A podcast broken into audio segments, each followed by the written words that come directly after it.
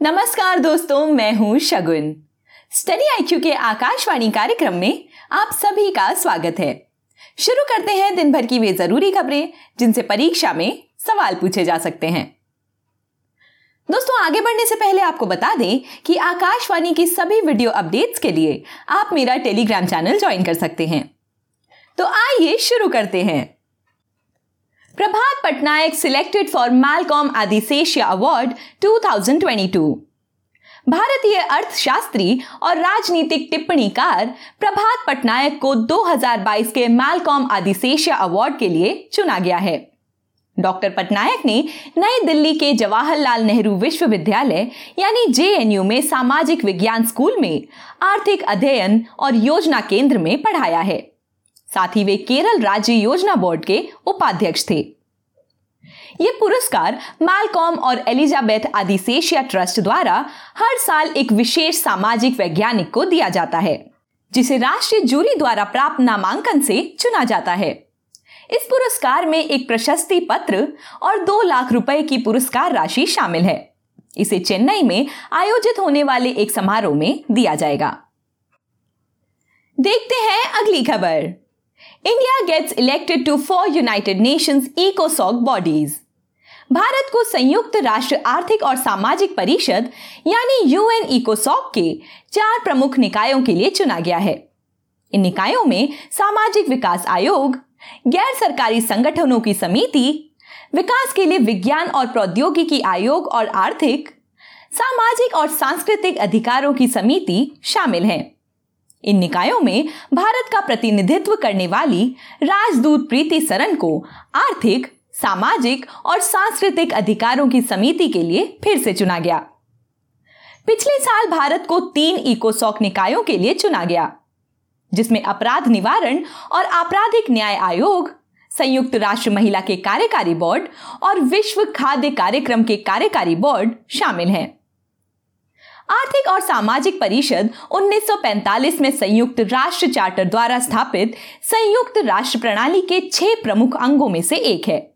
इसमें महासभा द्वारा चुने गए संयुक्त राष्ट्र के चौवन सदस्य शामिल हैं। इकोसॉक संयुक्त राष्ट्र की चौदह विशेष एजेंसियों, दस कार्यात्मक आयोगों और पाँच क्षेत्रीय आयोगों के काम को देखती है। इसके अलावा नौ संयुक्त राष्ट्र फंड और कार्यक्रमों से रिपोर्ट प्राप्त करती है। और संयुक्त राष्ट्र प्रणाली व सदस्य देशों को नीतिगत सिफारिशें जारी करती है। देखते हैं अगली खबर। Government launches country's biggest ever quiz contest सबका विकास महाक्विज केंद्र सरकार ने देश की अब तक की सबसे बड़ी क्विज प्रतियोगिता, सबका विकास महाक्विज का शुभारंभ किया है। सरकार की विभिन्न योजनाओं और सुशासन के बारे में नागरिकों के बीच जागरूकता पैदा करना सबका विकास महाक्विज का मकसद है। ये क्विज 12 भाषाओं में उपलब्ध है। प्रत्येक क्विज के 1000 विजेताओं को 2000 रुपए के नकद पुरस्कार दिए जाएँगे। इस महाक्विज को 14 अप्रैल 2022 को भारत रत्न डॉक्टर बाबा साहेब भीमराव अंबेडकर की जयंती पर शुरू किया गया है। इस क्विज की पहली प्रश्नोत्तरी का विषय प्रधानमंत्री गरीब कल्याण अन्न योजना है। उपभोक्ता कार्य, खाद्य एवं सार्वजनिक वितरण मंत्रालय के तहत प्रधानमंत्री गरीब कल्याण अन्न योजना कार्यरत है। प्रधानमंत्री गरीब कल्याण अन्न योजना एक गरीब हितैषी योजना है। इसका मकसद कोविड 19 महामारी के कारण गरीबों के सामने आने वाली चुनौतियों को कम करना है। इसका तात्कालीन मकसद ये सुनिश्चित करना था कि कोई गरीब या कमज़ोर व्यक्ति या परिवार भूखा न रहे।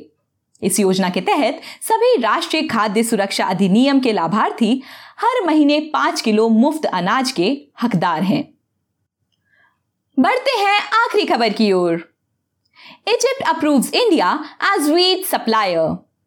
वाणिज्य एवं उद्योग मंत्री पीयूष गोयल ने बताया कि मिस्र ने भारत को गेहूँ आपूर्तिकर्ता के तौर पर मंजूरी दी है। आपको बता दें कि मिस्र, यूक्रेन और रूस से गेहूँ का सर्वाधिक आयात करने वाला देश है। इस समय रूस और यूक्रेन के बीच चल रहे युद्ध के कारण वैश्विक बाजारों में गेहूँ की उपलब्धता में भारी गिरावट आई है। ये दोनों देश गेहूँ के प्रमुख उत्पादक और निर्यातक हैं। मिस्र ने 2020 में रूस से लगभग 1.8 बिलियन डॉलर और यूक्रेन से 610.8 मिलियन डॉलर का गेहूँ आयात किया है।